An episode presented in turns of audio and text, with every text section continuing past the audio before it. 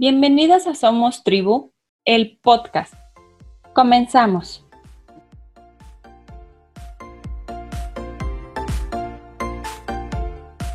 Hola, ¿qué tal? El día de hoy nos acompaña Mar Moreno Ramírez.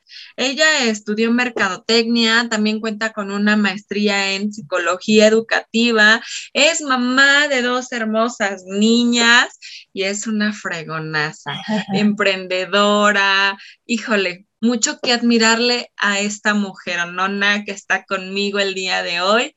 Y pues bueno, su cuenta para aquellas que nos están escuchando es Oli, soy Mar.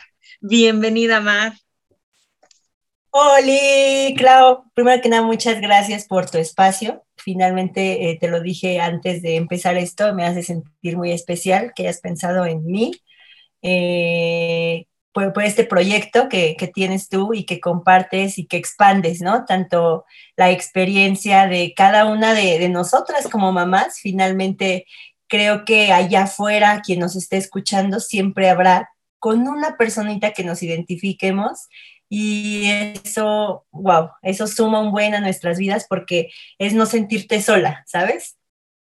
Así es. Y hoy, hoy vamos a compartir justamente un tema muy bueno. Ya hemos hablado en dos ocasiones del emprendimiento, ¿no? Pero las netas del emprendimiento no las hemos hablado, así que ese es el tema de hoy.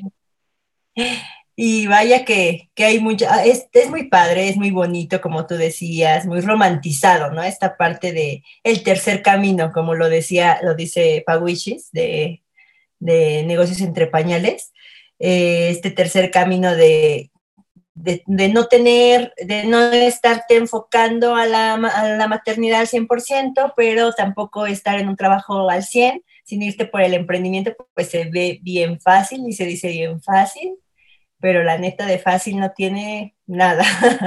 No, cuéntanos cómo ha sido tu aventura en, esto del emprendimiento, porque tienes Pañalea conmigo, ¿no? Entonces, cuéntanos.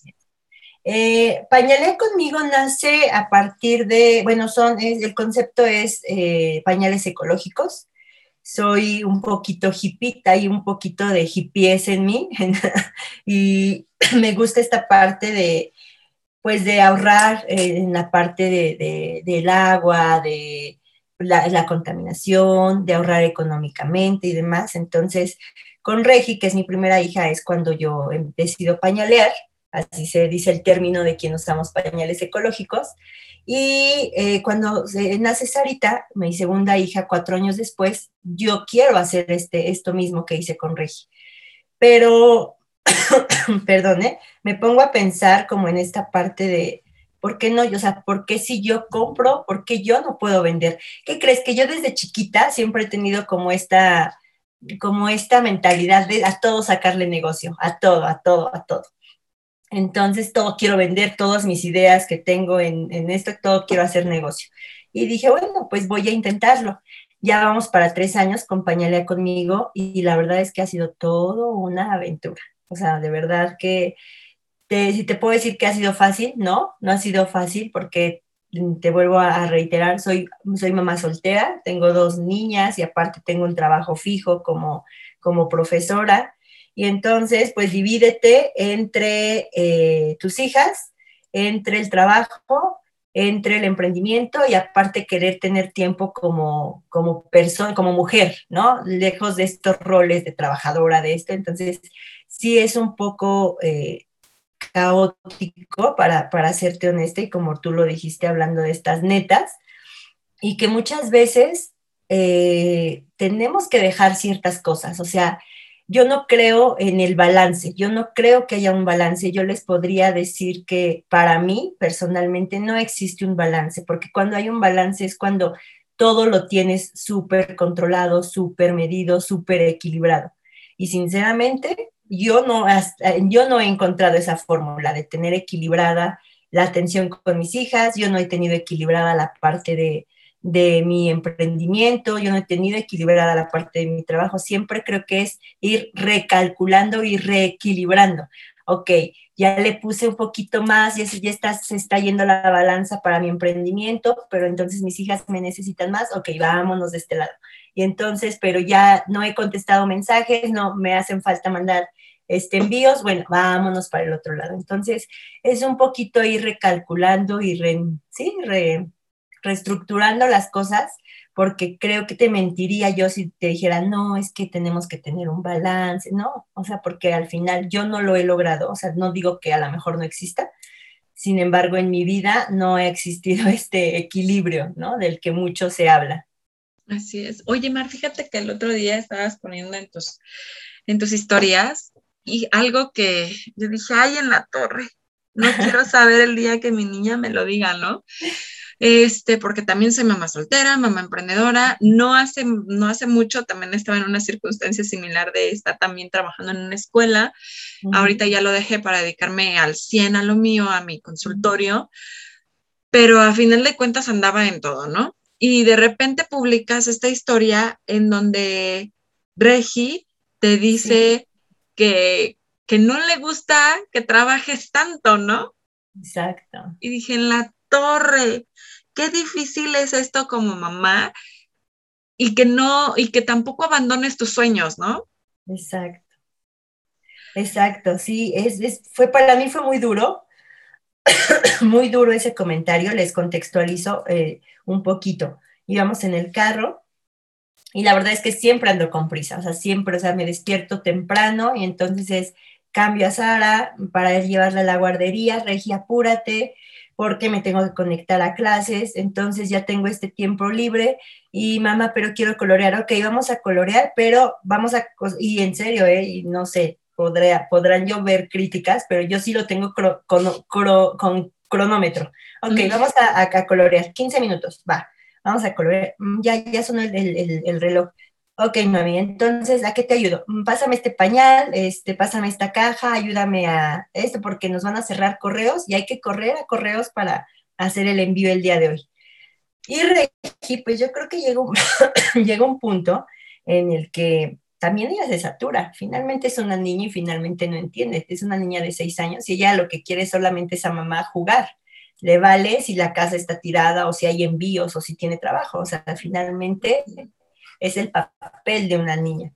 Y enojada, triste, frustrada, yo creo que es la palabra, me hizo el comentario de, mm, sabes mamá, yo tengo la mala suerte de tener una mamá tan trabajadora. Wow, Clau, fue un comentario que me, paró en seco, totalmente, me paró en seco y dije, ok, lo, lo único que le dije fue, Mm, o sea, le hice como la expresión de, ni modo, mi amor, te tocó esta mamá y, yo no pretendo que lo entiendas. Si algún día lo llegas a entender, qué cool. Yo solamente te quiero decir que eh, estoy haciendo lo mejor que creo que es para todas nosotras, ¿no? Que somos las tres. Obviamente no lo entendió, obviamente no, no, fue, no fueron palabras que lo, lo entendieran, pero también he aprendido en esta parte, en este camino, eh, Clau, a no, a no ser dura conmigo misma. Soy muy compasiva, he aprendido a ser muy compasiva conmigo y a ser consciente cada vez de las decisiones que tomo. Y entonces, hoy por hoy te puedo decir que soy sabedora y soy consciente de que estas decisiones que estoy tomando son lo que creo mejor, que son lo, sí, que son lo mejor en este momento para nosotras tres.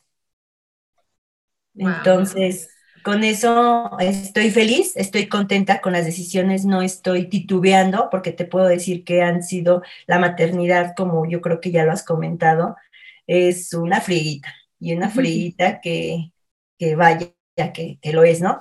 Entonces, con Regi fue otro concepto, o sea, cuando Regi estaba chiquita, a comparación de Sara, Regi también fue niña de guardería, pero con Regi yo sí me castigaba muchísimo, ¿no? Y yo lloraba, o sea, yo me iba llorando al trabajo, yo me sentía con culpa siempre.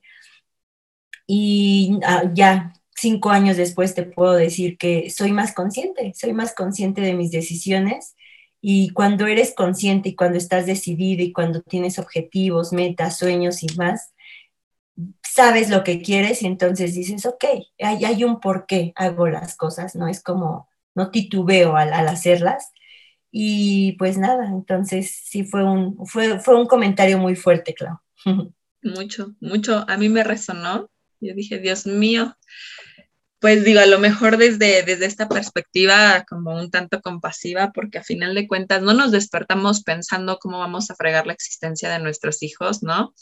Sino este, cómo vamos a hacer lo mejor para ellos, cómo vamos a hacer un, un, caminito que ellos puedan también ver y que vean que, que, que pueden lograr sus sueños, ¿no? Entonces, desde esa parte me cuestioné también qué estoy haciendo hacia dónde voy y dije, es que sí, este es el camino, ¿no? Este es el camino que quiero seguir. Esto es lo que quiero que mi hija vea, una mujer que lucha por sus sueños, una mujer que, que, que, es trabajadora, que no es tira la mano nada más o que no, que no es como nada más denme, ¿no? Universo, dame solamente. Este, y sí, sí, esto es lo que quiero. Y si en algún momento me lo reclama o me lo dice, yo pensaba decirle, mi amor, tú me elegiste como mamá desde otro plano, reina, ya sabías a qué venías, ¿no? No hay reclamaciones. Sí, Digo, ¿no? Estamos expuestas a esto dentro de ser emprendedoras y ser madres y, y también ser trabajadoras. Híjole. ¿Y qué crees que yo puedo, te digo, todo esto, si quiero que quede como claro, que siempre me gusta aclarar, que lo que yo diga no es eh, una verdad absoluta. Finalmente hay muchas perspectivas diferentes y muchas opiniones diferentes y cada una yo siempre la voy a respetar. Mm, pero en mi caso, o como yo he vivido, o los trabajos, también creo que eso influye también en los trabajos que yo he tenido, te puedo decir que el emprendimiento es más joda que un trabajo eh, fijo, se puede decir, ¿no?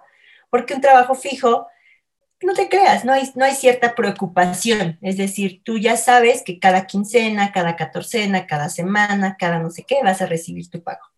Sí, va a haber llamadas de atención, de cositas que no les gustaron, ok, reestructuras, haces tus modificaciones y demás, pero ya sabes que hay un pago seguro, ya sabes que hay un horario, ok, entro a esta hora, salgo a esta hora. Y un emprendimiento no, Clau, ¿no? Un emprendimiento es 24, 7 vacaciones, no, no, estando en comidas familiares o no. O sea, tú de ti depende si contestas rápido esos mensajes y más ahora que es como la era de lo digital, estar en el celular, estar en la computadora, mandando correos, mandando, este, no sé, seguimiento al cliente y demás, envíos, o sea, es muchísimo más la joda, pero como bien lo dices, estás trabajando para ti, para tus sueños, para lo que tú quieres lograr.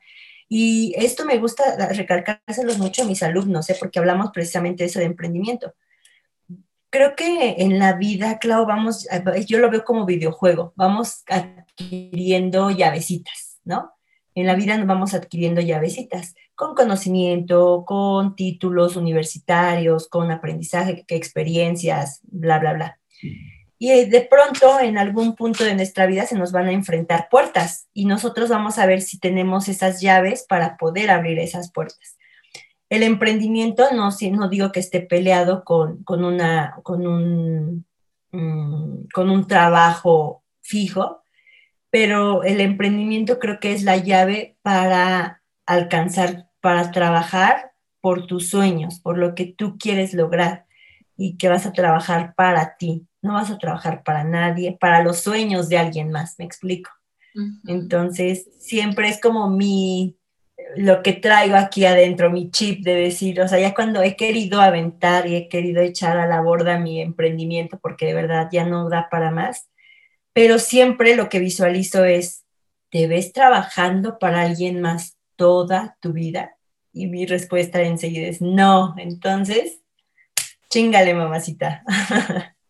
Exactamente. Y ahorita que tú comentas esto, eh, también, ¿no? Me gustaría que comentáramos cuáles son los topes o, pues sí, ¿no? Los bemoles que te has encontrado dentro de esta aventura de, emprender. ¿Cuáles son? Uno, eh, creo que el más común es el miedo. Primero el miedo de aventarte, de decir, sí podré, porque cuando empecé con Pañalea no tenía un trabajo fijo, no tenía un trabajo fijo. Y entonces yo decía, y si no se vende, y si la merca, porque tienes que invertir, hay una inversión, ¿no? al menos en mi negocio hay una inversión. Y si no se vende, y si nadie me compra, y si no puedo. Es como esta parte de sabotearte un poquito, de decirte, es que qué tal si nadie me compra, ¿no? Y eso yo creo que es lo, lo, a lo que te enfrentas, como el miedo de aventarte a decir, lo voy a hacer.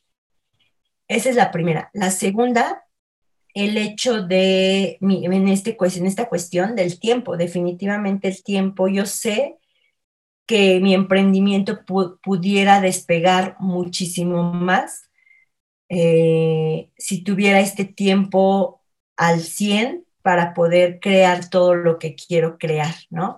Desafortunadamente ahorita, eh, como yo manejo las finanzas, digo, ahorita no me es posible, o sea, no me es posible soltar de un lado eh, como esta parte que te decía eh, segura, ¿no? Quincenalmente, pero yo estoy trabajando para que en algún futuro ya no dependa de eso y que mi, negocio me dé esta, esta parte.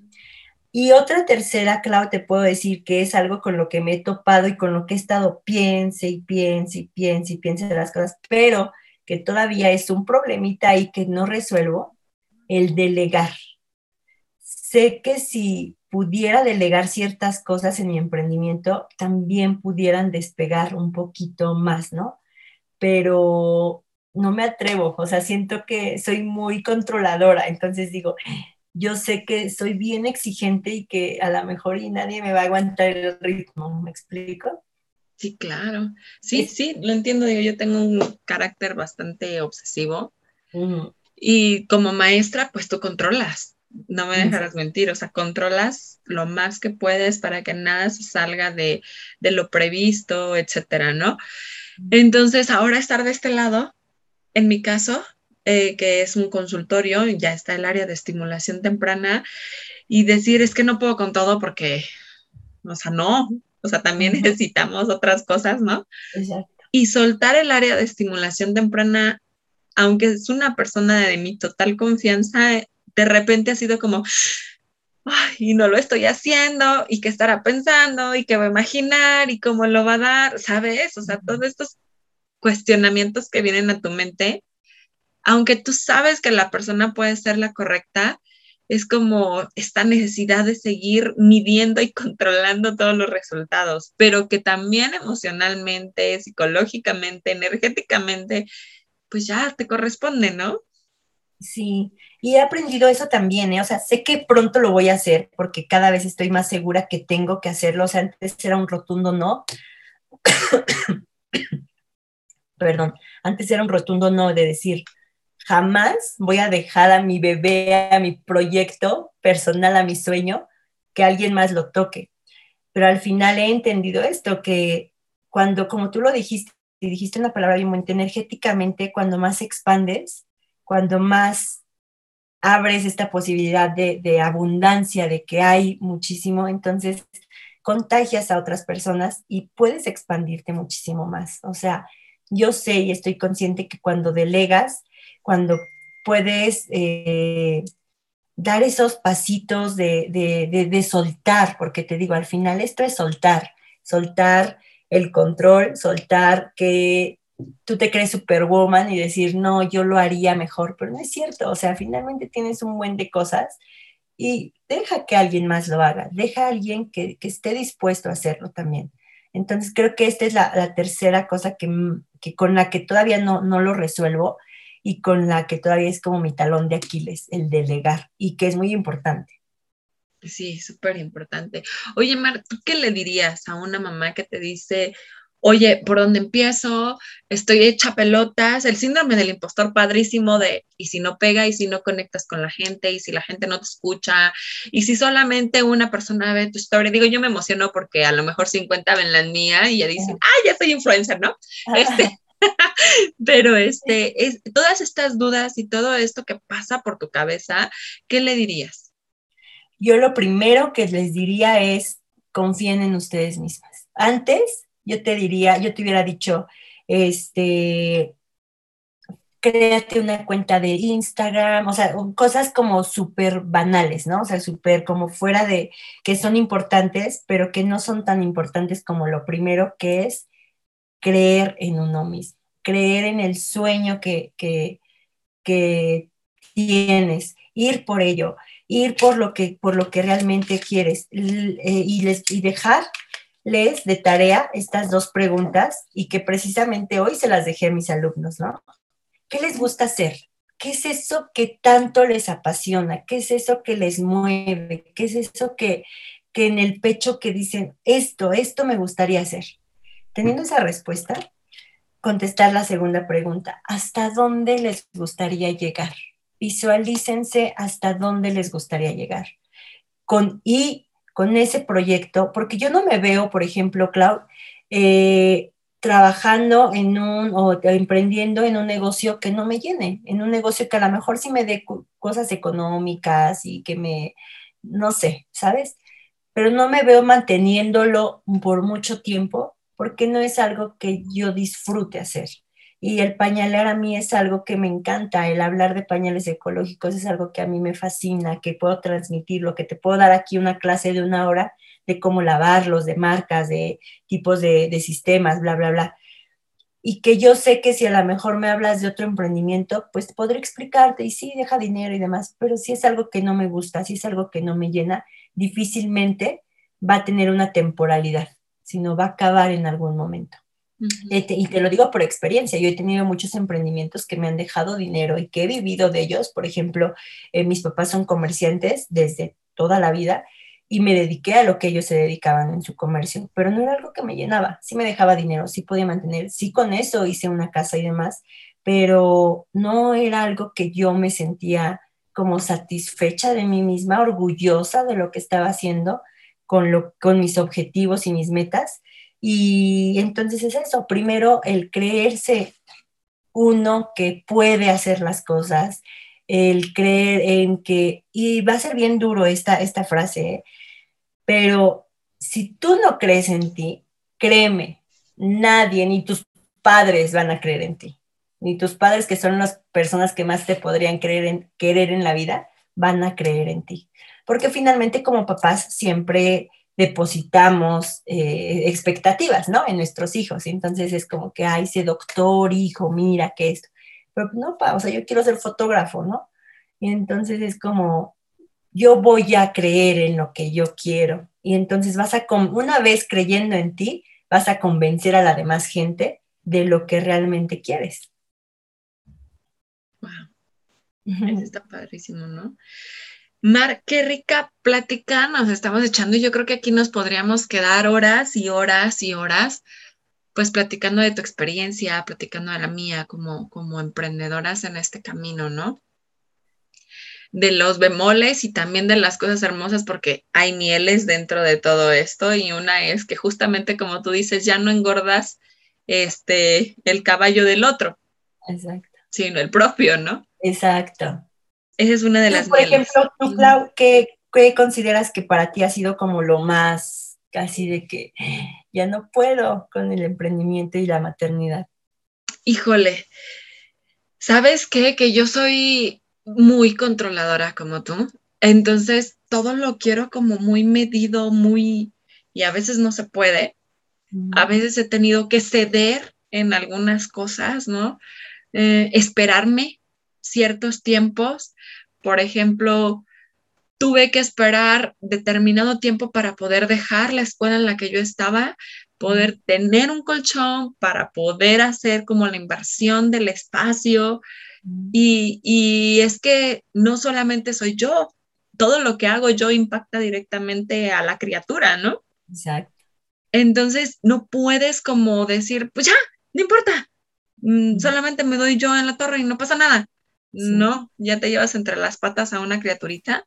Entonces, eso me ha costado mucho tener que esperarme, tener que decir, a ver, espera, espera, como frénate, analiza, de estrategia, no lo sé, ¿no? O sea, todo eso que a lo mejor estando sola me hubiera aventado como el borras, ¿no?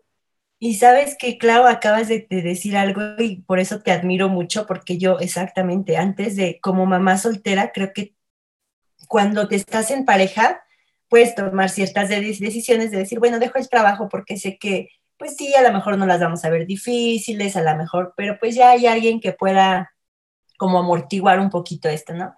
Pero chin, te enfrentas a que ya, como dices tú, lo que tú hagas va a impactar en la economía ya de, de, de ti, de tus hijos. Entonces, el hecho de, como bien lo dices, de analizar, de preguntarte si lo hago o no lo hago, no, porque ya no hay ese, ya no hay ese amortiguador, ¿no? De decir, bueno, ya sé que a lo mejor no las vamos a pasar medio mal, pero pues sí vamos a tener para comer, ¿no? Aquí es de no, o sea, o le chingas o le chingas.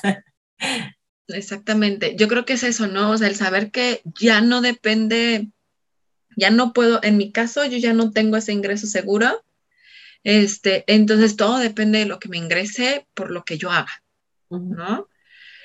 Y la, y la, el compromiso es el doble o el triple, porque entonces, desde el comer, desde las necesidades básicas, hasta la diversión, hasta los estudios, o sea, todo, absolutamente todo viene en cadena, ¿no? Entonces, yo creo que eso es lo, lo más complicado y el soltar, el poder confiar en que alguien más también puede estar a mi lado haciendo parte del trabajo para que esto crezca, porque no hay otra manera de que crezca, ¿no? Exacto. Entonces, eso también. Es complicado, sí. sí. Sí, sí, sí, es muy complicado, pero sí, exactamente, coincido contigo. Si dejas, si te estancas en que tú puedes hacer todo sola, difícilmente vas a crecer. O sea, difícilmente ese, ese sueño que tanto tienes.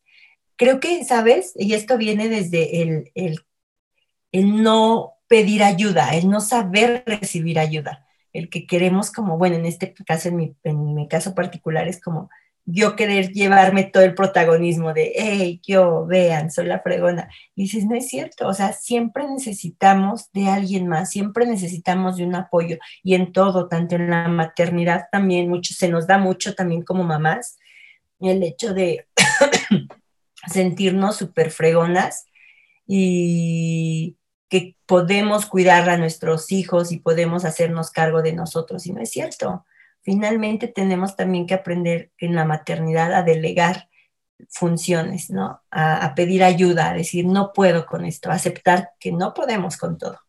Así es, y ahorita que lo comentas, creo que es algo que también me atrevería como a, a, recalcarles a las mamás, ¿no? Que, o a las personas que quieren emprender, seas mamá o no, digo, al final de cuentas es un camino muy, muy, este, similar en el sentido de, de que te vas a enfrentar a muchas cosas, ¿no? Y algo bien importante que tú ahorita acabas de decir es, o sea, rodéate, no puedes solo, rodéate y reconoce cuándo no puedes, ¿no?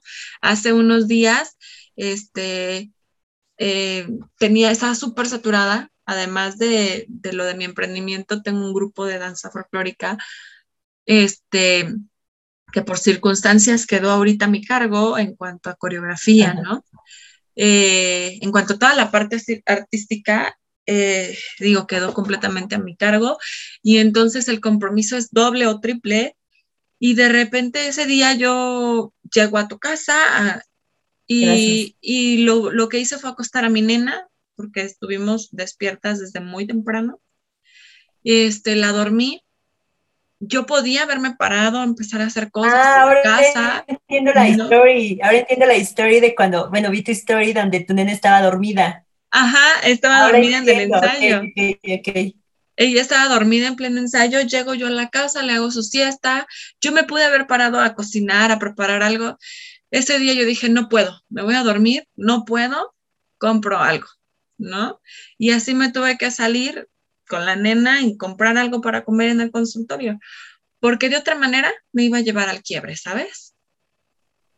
Y hay que reconocerlo. Hay que reconocerlo y hacer uso de nuestra tribu y hacer uso también de, los elementos que tengamos a nuestro alrededor.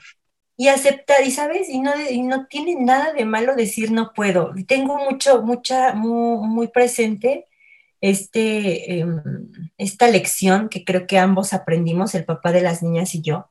Un día que entre, eh, ya sabes, ¿no? O sea, cuando se da todo esto de una separación, al principio te agarras un poquito esto de, querer ponerte de acuerdo.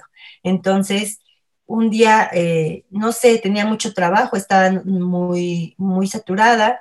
No sé cómo estuvo realmente, no, no, no te puedo decir porque no recuerdo, pero el chiste es que él, hubo, hacia él hubo mi, el reclamo, más bien él me hizo el reclamo de decir, es que no puedes, o sea, referente a las niñas, ¿no?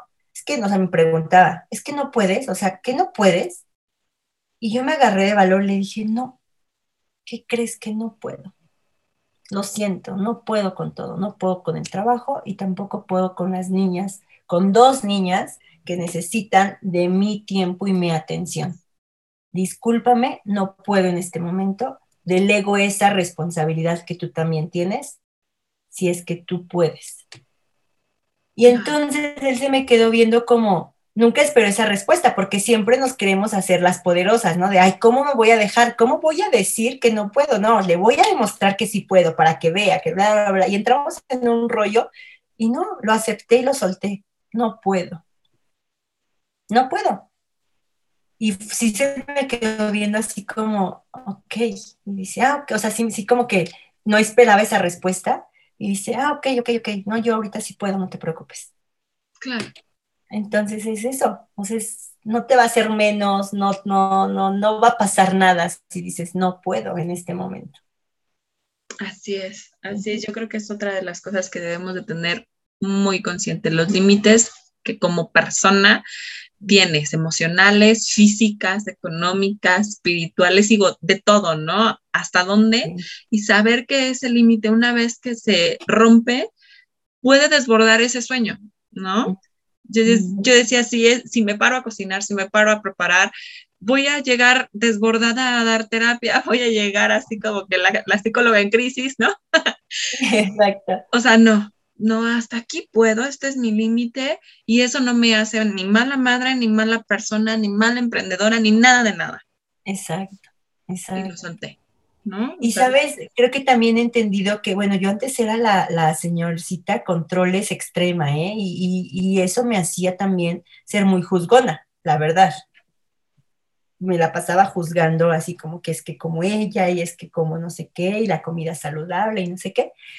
Cuando me fui más, cuando fui más flexible en esto, cuando fui, empecé a soltar muchísimas cosas, ahí es cuando entendí, Clau, que entre más exigentes somos, más control y más exigentes, o sea, mientras más hacemos juicios con los demás, más pues, es porque somos súper exigentes y súper duras con nosotras mismas.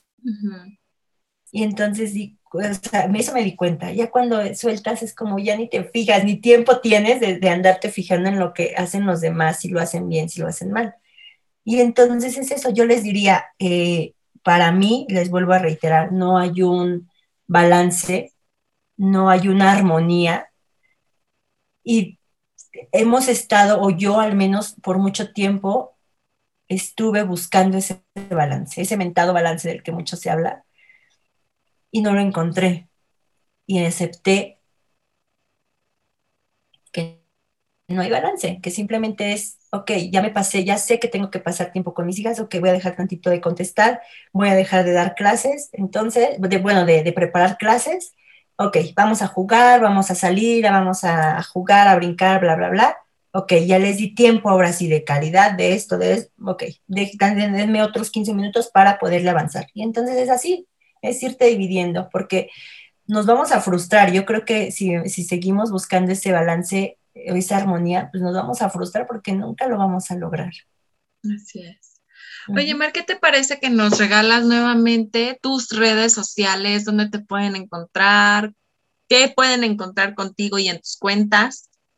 Claro, eh, mi, tengo dos cuentas, que es, bueno, tengo muchas cuentas en este, de, de trabajo, les puedo decir, ¿no? Les, les comparto las tres.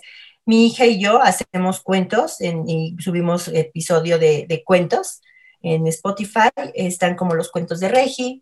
Hago mi proyecto de Pañalea conmigo. Está como arroba panalea, porque ves que la ñ no, no nos permite, entonces está panalea conmigo.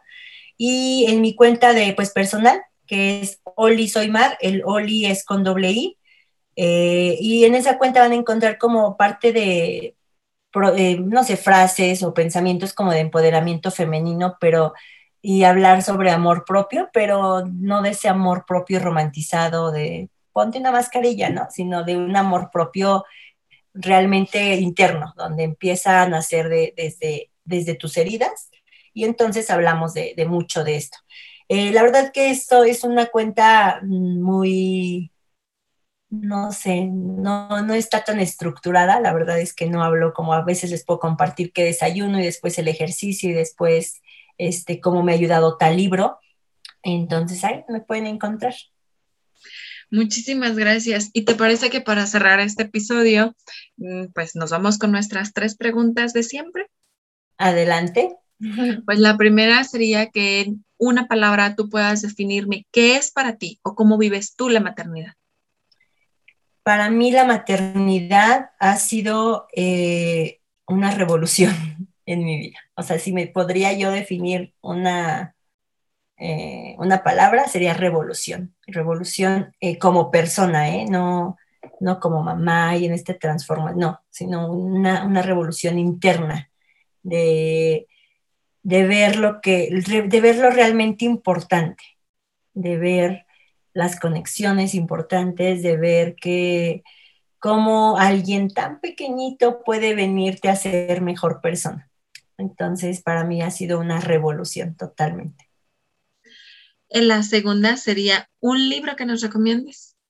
Un libro. Eh, tengo muchos en mente, ahorita que me dijiste y no he podido, eh, no sé, cómo aclarar uno, pero por ejemplo, de superación personal, me ayuda mucho, me ayudó mucho el monje que vendió su Ferrari. Acabo de leer uno de, el de Walter Rizzo. Los de Walter Rizzo son muy buenos. Este, ¿Qué otros? Pues, eh, eh, me acabo también de leer uno de amor propio. Este, déjame ver por aquí para darles la. Soy muy mala en aprenderme autores. Pero, por ejemplo, los de Walter Rizzo son muy buenos. El, el, el, monje que vendió su Ferrari también es muy bueno. No sé de quién sea, pero es muy, muy bueno porque habla mucho de espiritualidad, de superación personal y es muy bueno. Eh, este, el de cómo amarte a ti mismo, y a veces a los demás, que es de el otro Rincel, se llama, eh, Cómo amarte a ti mismo, y creo que esos tres son los que podría recomendar. Perfecto. Y por último, una frase o mantra que te acompañe. Mi mantra que me acompaña a diario es vive y deja vivir. Qué hermoso. Mar, encantada de este episodio, fascinada con lo que nos has compartido. Muchísimas gracias por habernos acompañado. A ti, Clau, muchísimas, muchísimas gracias por la invitación y pues muchas felicidades por tu proyecto, muchas felicidades por compartir las voces de, muchas mujeres que, que tenemos, siempre tenemos como personas individuales algo que compartir. Entonces, te agradezco mucho y te felicito por tu proyecto. Muchas gracias. Cuídate mucho, Clau. Gracias. Mi nombre es Claudia Robles. Esto es Somos Tribu, Nutrir desde el alma. Recuerda encontrarnos en todas nuestras redes sociales, Facebook e Instagram, como arroba somostribu.info. Nos vemos en el siguiente episodio.